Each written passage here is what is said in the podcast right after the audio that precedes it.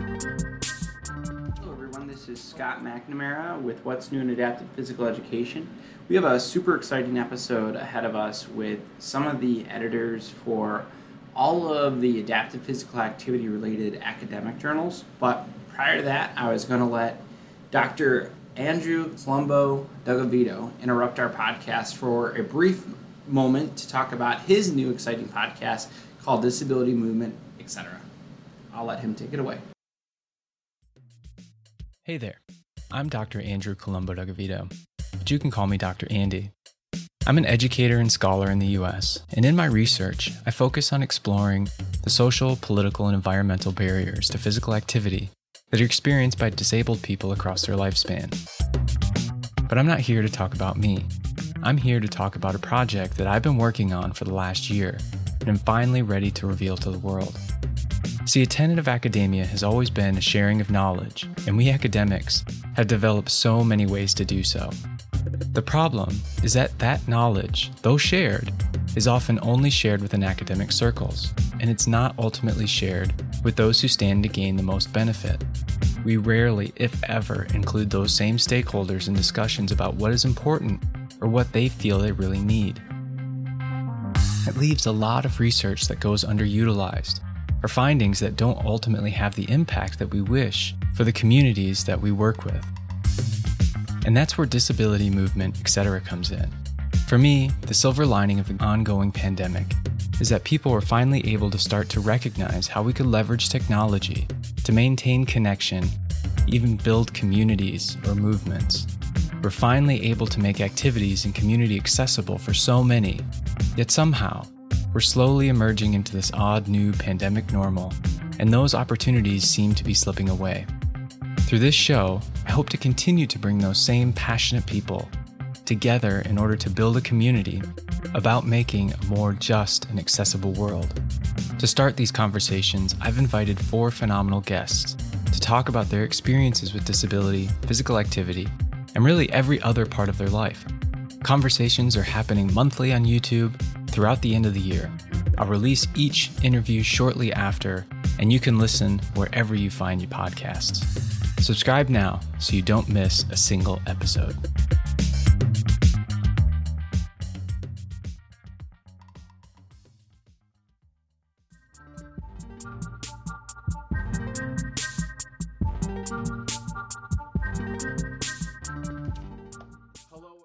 Hello everyone, this is Scott McNamara with What's New in Adapted Physical Education. I have some wonderful scholars and editors of in the field of adapted physical activity joining us today. So just real quickly, I'm going to go through and just introduce them really quickly. I have Dr. Jeffrey Martin from Wayne State University, my alum from my undergrad and master's. I have Pauli Rintala from recently retired. And Pauli, can you say your university? I'll repeat it when I re-record it. It's called the University of Jyväskylä. All right, thank you. And I have Dr. Martin Block from the University of Virginia. And so each is an editor of an important journal in our field. So we have Palestra is represented by Dr. Block.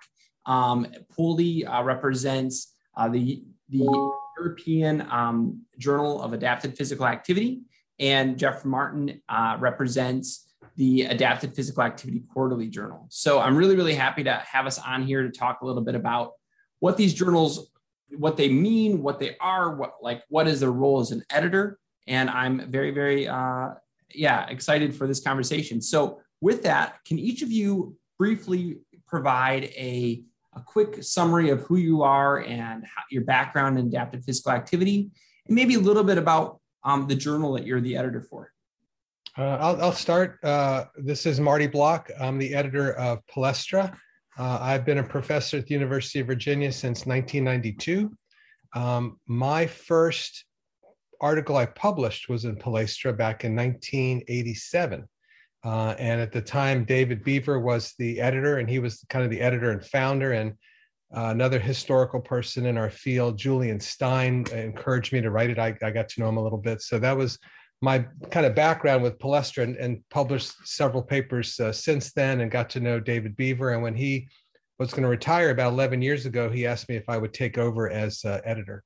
And so that's kind of a real brief, quick introduction to Palestra, but it's more of an applied practitioner-focused journal with applied research and a lot of articles about programs and things. So it's a unique niche in our field. My name's Jeffrey Martin, and I'm at Wayne State University in Detroit, Michigan, and I'm the editor of APAC.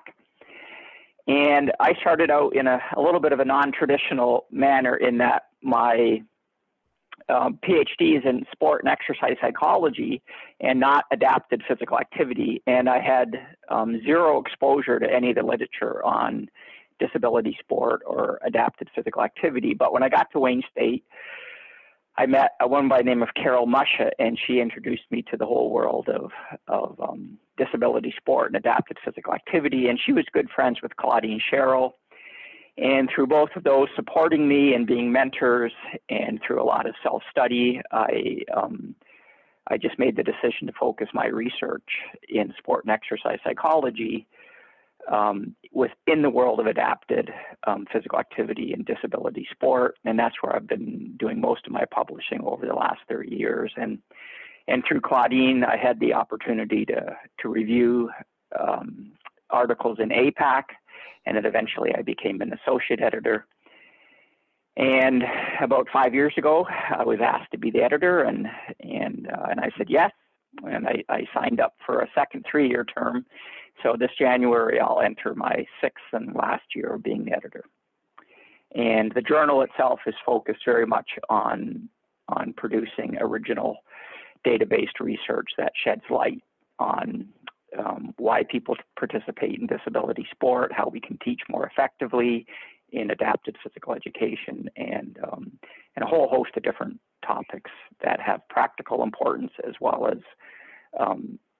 more maybe basic pure science value as well. I want to ask one question, a follow-up on that, Jeff. So you said that your background really wasn't in adapted physical activity, rather it kind of got pushed into that. I just want to know, we'll go into this a little bit more with everyone, but do you think that puts you in any type of unique situation or ability maybe to be an editor in our area? Does it allow you to see things differently or anything like that, any type of benefits that you would see? Well, I don't know if the value was specifically because I studied sport and exercise psychology, although that's my whole approach. I do all my research in that area as opposed to biomechanics or exercise physiology. But I was in a program where my advisor, my committee members were really good scientists. And so I think I got really good training on how to do research and conduct science. So I think that really helped me when I then decided to do research in this area. And then maybe the second thing, the adapted world is very small. And so is exercise and sports psychology, but exercise and sports psychology is a much sort of bigger field with more researchers. And in retrospect, I wouldn't have said this a few years ago, but I think all my connections in the world of exercise and sports psychology have helped in that it's maybe attracted a few more authors than we normally would have had to APAC to submit, and it's been a huge pool of reviewers for the journal, and because I think many of them I've developed friendships and relationships with over 30 years. So if I don't push them too hard, I think they're reluctant to tell me no when I ask them to review an article. And another interesting thing is I do have some people that will tell me, well, I don't know anything about adapted physical activity or disability sport, so I can't review this article. And I will often tell them, well, I want you for your expertise on things like statistics and research methods and the logic behind whether they wrote a good introduction and things like that. My name is Pauli Rintala, and as mentioned, I just retired a month ago. And I've been as a professor of adaptive physical activity in the University of Jyväskylä for the last 25 years or so. And as the editor, I guess my background is in exercise physiology to do my PhD first, in fact, in Oregon State University. And that's the beginning of my research career. But I've been in Finland since that, and I've been in various fields or disciplines or different research projects. So I feel like I've gotten a good amount of experience on some other fields as well. And I was asked to be the editor of European Journal of Adapted Physical Activity. Again, I think 5 years ago. This is my fourth year now. And this journal is the official journal of the European Federation of Adapted Physical Activity. And now we are on the 14th volume, and we are publishing two issues per year at the moment. And as Jeffrey said, we are pretty much similar in the sense as APAC, that we are based on data-based research, original research, and it's a whole host of topics from physical education to sport, recreation, and Paralympic type of research. So anything pretty much which is under the umbrella of adapted physical activity, shortly like that. Oh, I want to ask, you know, I have a big range of listeners to this podcast. I have, you know, practitioners, I have college students, I have other professors, or maybe even people from outside our field. And, you know, I think these journals, these academic journals are you know, there's a tier system or something. They're not everyone has access to them or knows about them or reads them. But I want to know, you know, broadly, why are these journals important to the field of adapted physical activity, and how do they influence the field, the research we do, and practitioners' day-to-day lives? So I'll start again. This is Marty Block with Palestra. So Palestra fills a unique niche. Our focus is sport, recreation, and physical education, but with a very applied piece to it. So pilot studies that wouldn't be appropriate for the European Journal or APAC, we think they're a good home for us. You know, just a handful of participants, non-experimental, non-control group type studies. We think that's a good home for just to, you know, to exploratory types research. I think those are places a good home for Palestra. And the other kind of unique thing with us is that we provide a forum for people who have created something unique to share that with a large audience. So just for example, I never knew about this program called Rock Steady Boxing. It's a program for people with Parkinson's disease. And I saw an article about this in a journal on Parkinson's, and I contacted the editor and asked, can I reprint this in Palestra? I think our audience would really enjoy learning about physical activity for people with Parkinson's. So it was no research at all. It's just saying, hey, here's a really cool program. It focuses on physical activity with a population of people with disabilities. And we just want to kind of share it with you so you can share it with your colleagues or learn about it or share it or things like that. So that's kind of our unique niche. I don't know if there's another journal, you know, Jopard, the Journal of Physical Education and Teaching Physical Education cover more physical education things, but I think we provide that unique form that's specific to adapted physical education, recreation, and adapted sport. So, yeah. In terms of APAC, I think the way I sort of view the value of it is we're building the knowledge base, and so any profession, which is really the people out in the trenches, the teachers, the coaches, the personal trainers, that profession and those professionals are going to be most effective if they're able to rely on a knowledge base that helps them understand how to be effective teachers, how to help motivate individuals, how to help coach and teach individuals. And they get that knowledge base from the research that's published in APAC, but they don't get it. They probably don't, in many cases, get it directly by reading APAC, because it is really geared towards higher education in the academic world. So I would hope that they get all that knowledge kind of indirectly through through their teachers in university when they're studying adapted physical activity. And so it's kind of a filtering down process, and where professors do research, professors read the journal, they learn things, and then they incorporate that into their teaching. That's the ideal scenario.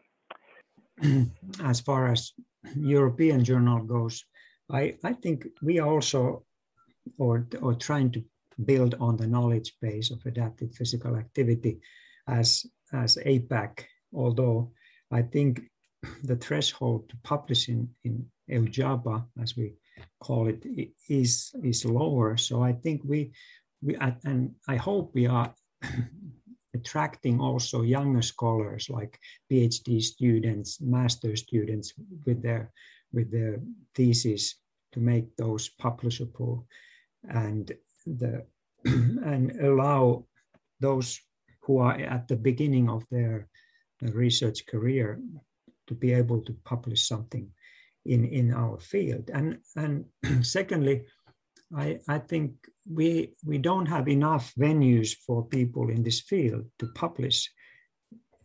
As you noticed, we have these three journals, and there are not very many others specifically geared to APA where you could publish. And I think in that sense, we all have a room for existence, so to say. Oh, I love all these thoughts. I'm going to follow up on a few things that I heard. The first one, and I think in a way, Palestra obviously is providing this kind of like straight practitioner friendly stuff. And sometimes I have students that ask me questions, how would you deal with this and that? And I really do. Sometimes I think that we don't have enough of that practitioner friendly stuff either. I don't think we have enough of that either. And obviously we have a big knowledge gaps in our research and such. I kind of just want your opinions, and if just one of you wants to tackle this or multiple. Jeff kind of described this top-down approach to how we use these journals, and I think that is what they usually look like is the professors write them and we kind of talk amongst ourselves and review them ourselves, and then that gets down to the practitioners. And I guess just a broad kind of philosophical question is this ideal? Is that how we want the information to go? Is it something that we want to trickle down in that way? Or is it something that we want to be more, open, that someone with maybe less experience with reading and digesting these clinical and technical papers could be able to use? I'm not sure. I think on a personal level, I'm certainly open to sort of other models, but I'm not entirely sure what those models would be. But two thoughts do come to mind. I do notice that in some journals, even what we would consider very academic journals, are sometimes now requiring a small section where it's kind of like translating what we learned in the journal article into more practical information that somebody could really take away and as a result of that information, do something differently in the classroom or on the sporting field. And I don't think that's a bad idea. I think it's pretty good. And the second thing is, and I think this is a sort of a philosophical maybe debate that I think goes on in higher education, and that is to what degree are professors responsible for translating what might seem like really abstract theoretical knowledge into really practical, hands-on, useful knowledge.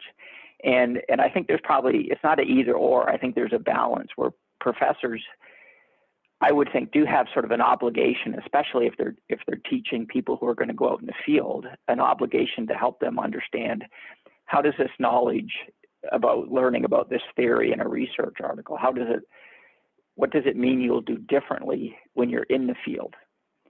And so that sort of direct direct translation, I think, is helpful. But it's almost a little bit like that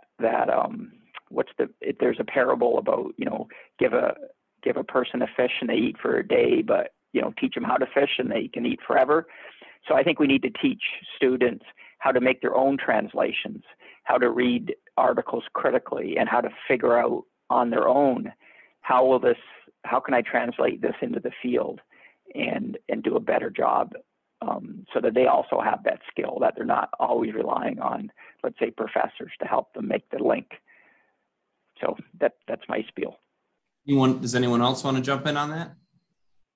I'll jump in real quick. I'm not sure if there's another model. You know, I think that I agree with Jeff. It's kind of the professors, ideally, their job to identify some of this research and translate it for their students. I hope that the professors are not just relying on their textbook, and they are looking into some of the research, you know, and finding information. Now, we do offer the other option of the bottom up, where a practitioner will do some research or have a cool program, and then they submit something to our journal and we'll publish it. So that informs professors. So it's, you know, and other practitioners. But yeah, I think I agree with Jeff. I think the model of professors and of course students as well, finding out information and then learning about it from the journals. I think that's the model. Yeah. I think a few times is Kathleen Armour, I believe, in the UK. She wrote, I think she had this idea, I might be skewering this a little bit, but where you write a research article and then you pair up with a practitioner to kind of write a page or so on what this would look like in the in a class context kind of thing. I really like that idea, and I don't still though. It's a great idea, but I think to that point, still like there's theory-based things and all these things that there's not always that direct line to, you know, applying it, and maybe there shouldn't be either. So, another question I want to follow up on is one that came up about barriers to publish.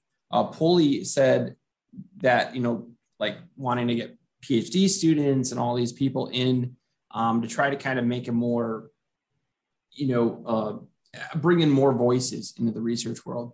And I want to know specifically, and this might be really, really important to somewhere like UJAPA, where you're in Europe, but how do you, one other issue that's come up a lot in academia is language barriers.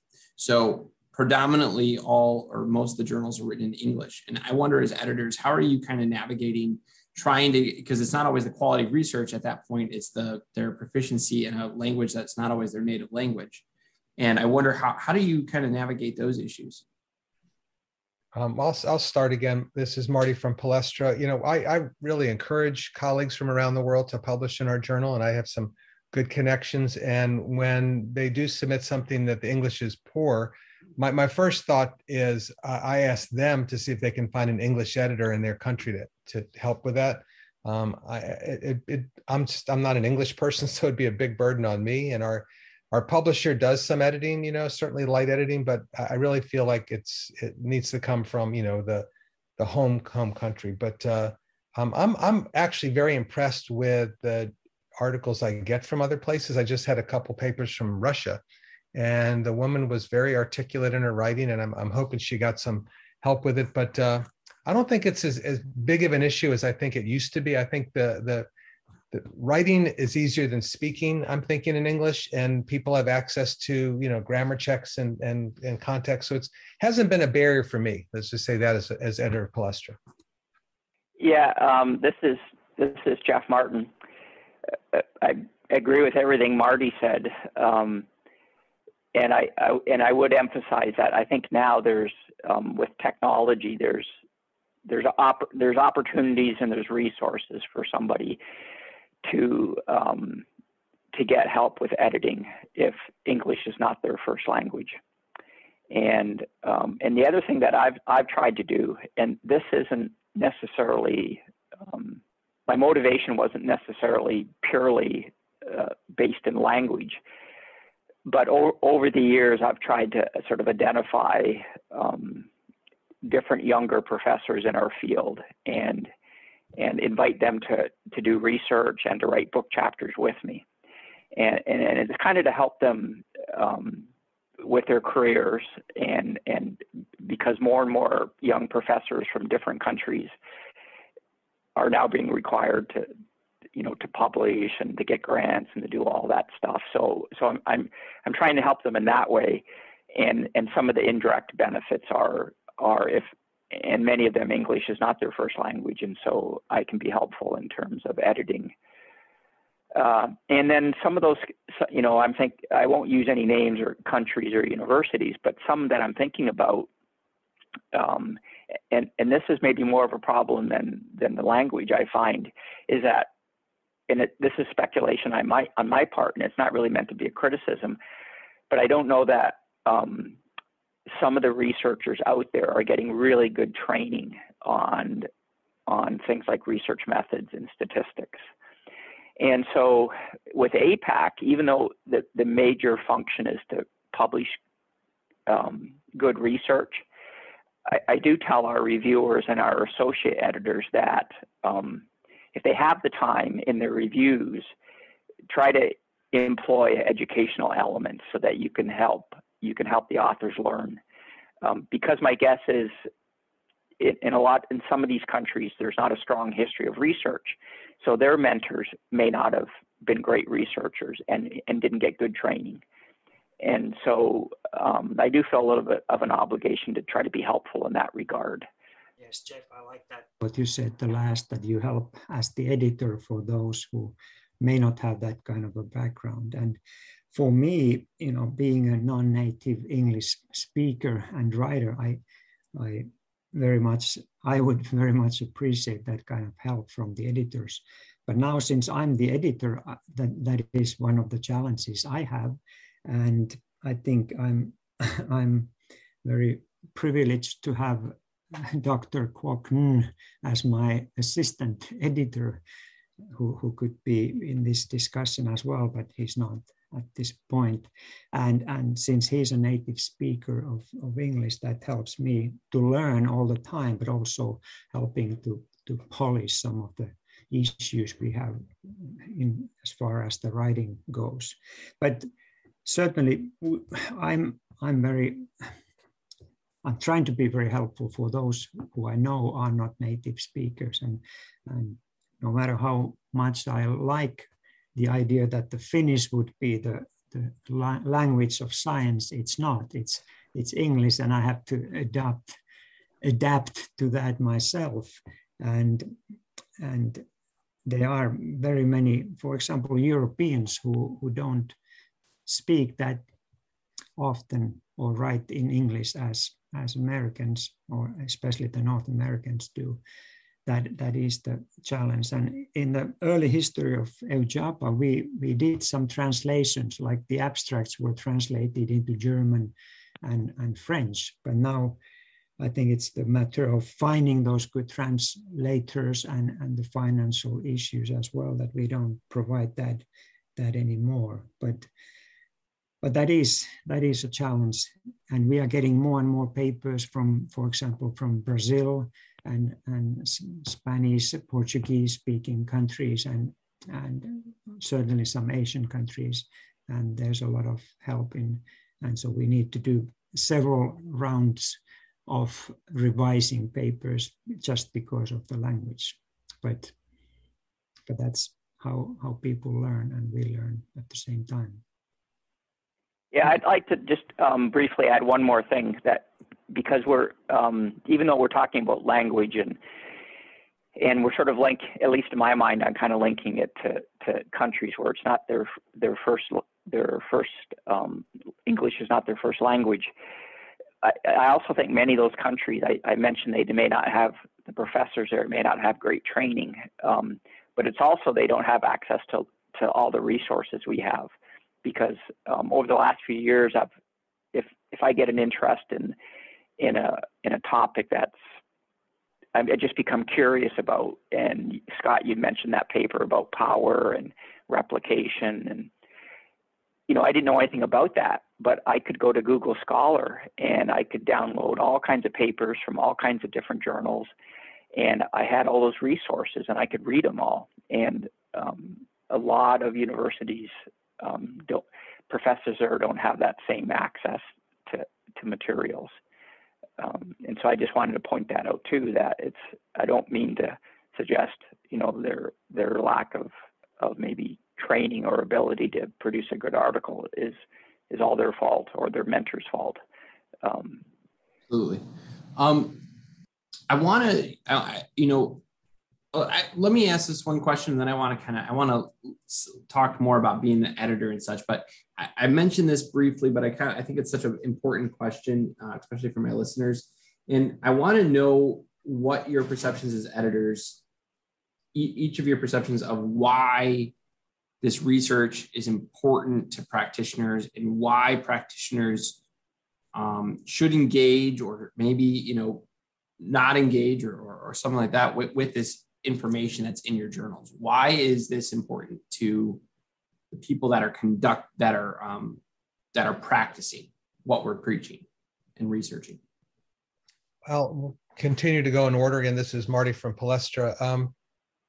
I think a lot of what, you know, there's kind of like, we know this works, or anecdotally, I've made this work, but we need some verification, or this seems to work in my school, or this works, I've created this program and it seems to work, but there's no verification of it, you know? And so I think that's a big part of what the research does, is kind of verifies, wow, this seems like a great idea.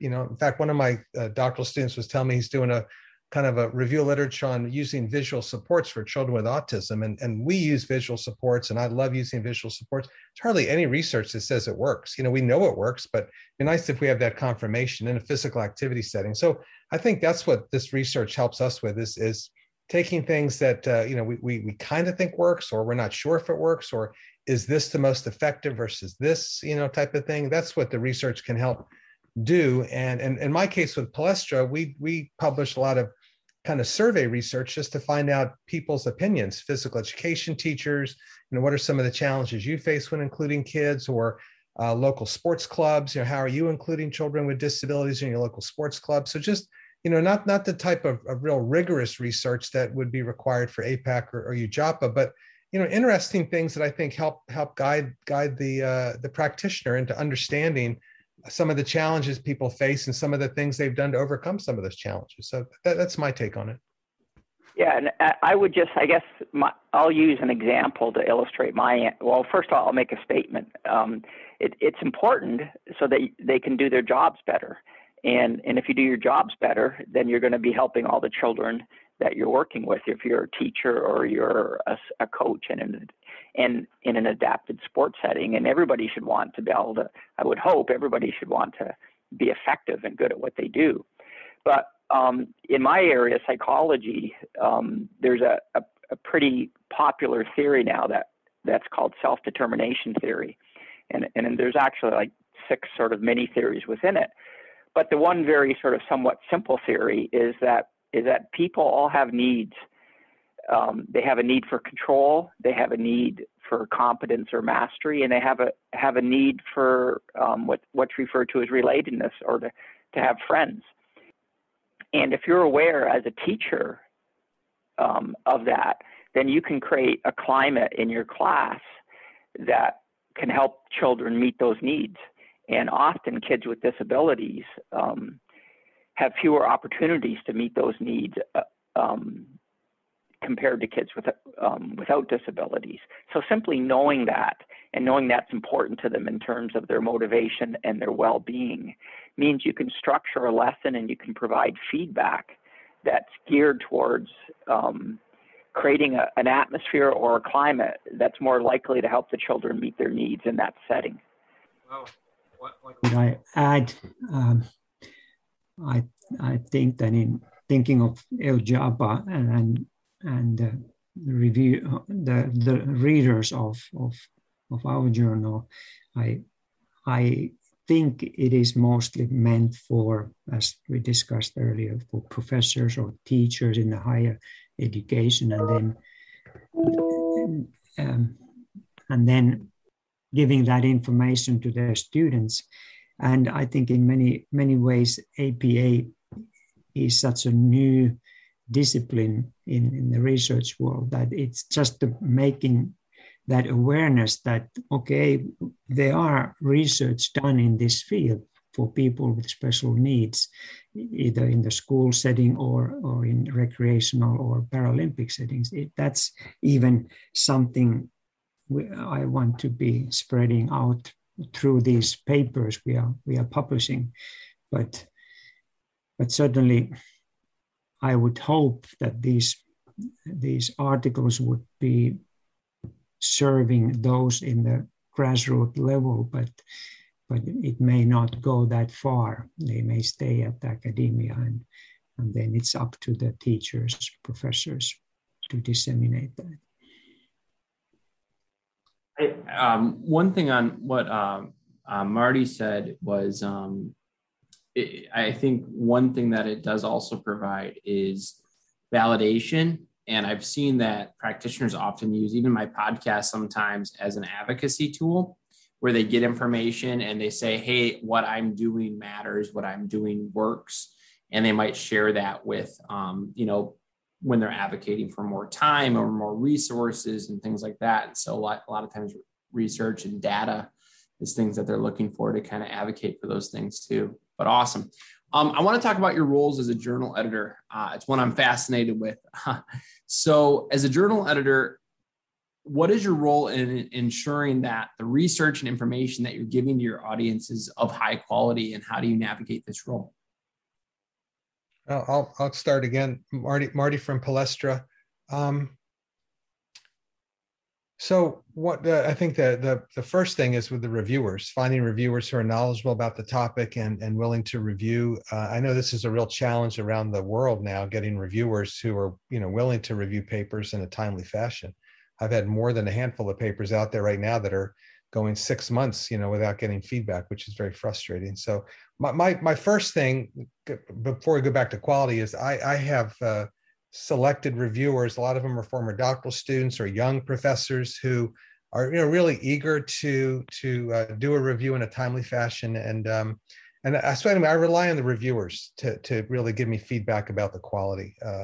And to be honest, our journal is not as critical, and APAC and UJAPA need to be much more critical with their reviews. They're publishing much higher level research. Ours, I don't think the quality it's as critical. If we do a study where someone looked at 20 participants or interviewed 5 people, that may not be worthy of APAC or UJAPA, but for my journal, I think we do want to get some pilot things out there. So, it's interesting. I would say it might not be a good thing to say out loud, but quality is less of a factor for me as getting information out, making sure that it's it's good things, but it's not at the level of a higher level research journal, if that makes sense. So, yeah, this is. Jeff Martin, similar to Marty, we have we rely on reviewers, and at APAC we have what are called associate editors. We have 5 of them. I'm hesitating because I'm wondering maybe we have 6, but at any rate, so they all have different areas of expertise. Some are geared more towards maybe sport, others towards physical education, some qualitative, some quantitative. And so when a paper comes in, I'll try to do a good job of selecting an associate editor because he or she, their expertise matches up with the paper that's submitted. And then of course I rely on them to select good reviewers. And then ultimately between the 4 of us, we hope we can make a fair and sound and good decision on the value of a submission and the quality of it. And for the most part, I think we do a really good job. At least I haven't heard too many complaints from authors that feel that the process was not fair, for example. In fact, I don't think I've heard any complaints yet. And the other thing that I would also add is that sometimes we get good submissions, but we have to reject them because they're simply not deemed sort of as good as other submissions. And we can only publish so many articles in each journal. And so So in an ideal world, I'd like to have articles just judged on their merits. But unfortunately, because APAC is so competitive, articles also get judged on, are they competitive relative to other submissions? And so, so sometimes a paper might get rejected that doesn't have a, maybe a great, or doesn't have a real fatal flaw, but it's simply not deemed as valuable as other papers. So.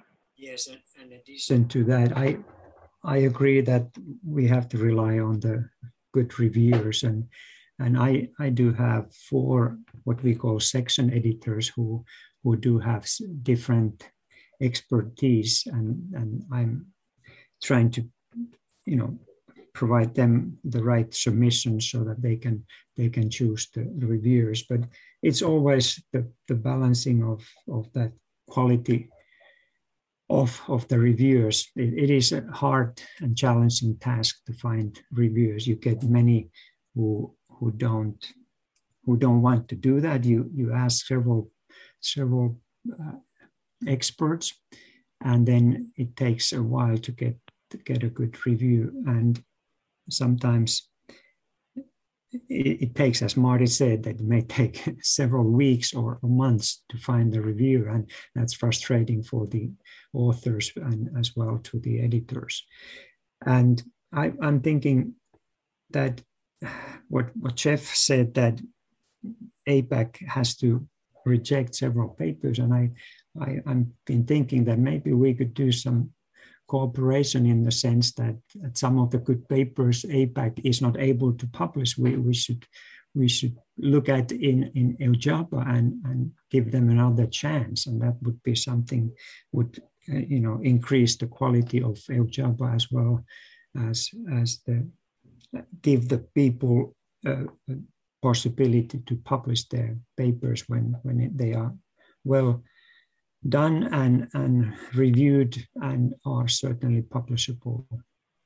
And that's something we might discuss in the future. But yes, this is a quality of the reviewers. That's what we rely on, and it is a challenge. Well, my final question for you all is, and that was a good segue into the final question, is how do you see your journal evolving in the next coming years? I know some of you are going to be rolling off. And what are your hopes and such for the next editors? And what would you like to see in your journal and maybe in research in general in the next few years? I'll start again, Marty from Palestra. I would like to see more practitioners publish in my journal. We get a handful, and a lot of them are solicited by people in the field who I know, professors who say, wow, this is a great program, you should learn about, or talking to people, or things I've read about. But I would really love to get more practitioners to publish. I think they're really a little bit hesitant. They're really good practitioners, but they're not writers, at least in their mind. And so that would be my big thing. We're getting a lot of good papers from professors, young professors in particular, which I think is a great sounding board for young professors. But just to give you an example, I had a paper from a adapted PE teacher and a physical therapist in Northern Virginia, and they created a fitness program with a specific idea of teaching their high school students with intellectual disabilities how to improve their fitness specific to working in a warehouse, how to lift boxes, how to move things, which I thought was a terrific, combination of physical education as well as, job training skills. And they wrote the paper, and the paper was just really kind of disjointed. And I sent back some reviews and said, I'd love for you to revise this. And I think I scared them away, with my comments, and I never got a paper back from them. So that was disappointing for me, but that's the type of paper I'd love to get more of. Just, what are some practitioners doing that they could share that are really unique and innovative? So that's the thing I'd like to see in the future. I think from my perspective, I think there's a lot of what I might call sort of maybe more mainstream research issues that, and in addition, research methods and statistics that probably a lot of people who publish in APAC aren't familiar with. So I think there's some distance between, in general, what APAC researchers know and what's kind of current and contemporary. And I hope that that distance can be closed. And I'll just give maybe a few examples. One of them would be the paper that you mentioned earlier, Scott, where it's very difficult to get adequate sample sizes for a lot of research that people in adapted physical activity and disability would conduct, but it is important so that your study is not what we call underpowered, and so that your findings would what researchers call would replicate, would apply to the larger population. And then there's a lot of talk now about what's referred to as researchers' degrees of freedom. And it's all the little subtle things that researchers do to try to make sure they get significant results because they know that's what gets published. And so there's what's called the file drawer problem, where if you don't find something significant, that paper gets rejected because editors are reluctant to publish it. So now there's a movement where they're talking about pre-registering studies, where you would develop a research plan and you would submit it to a journal, and the journal would approve it. And that means essentially that they're agreeing to publish it, and they'll publish it whether you find significant results or not. And so I'm not necessarily saying we should sort of do all these things or agree with all these things, but we should be aware of them so we can at least talk about them and think, are they good things that we should do as a discipline, and should the journal do it? And those are all, I think, major challenges that, if I'm honest, I'm kind of happy that the next editor can deal with them. In a similar position as Jeff is, that I'm planning to, the next year probably is my last year of editorship, and for the future I would like this progress to continue as we've had more and more submissions, and certainly you can always hope for the better quality papers, and that's, I guess, becoming better when you have more submissions and we can screen from those good ones to be published.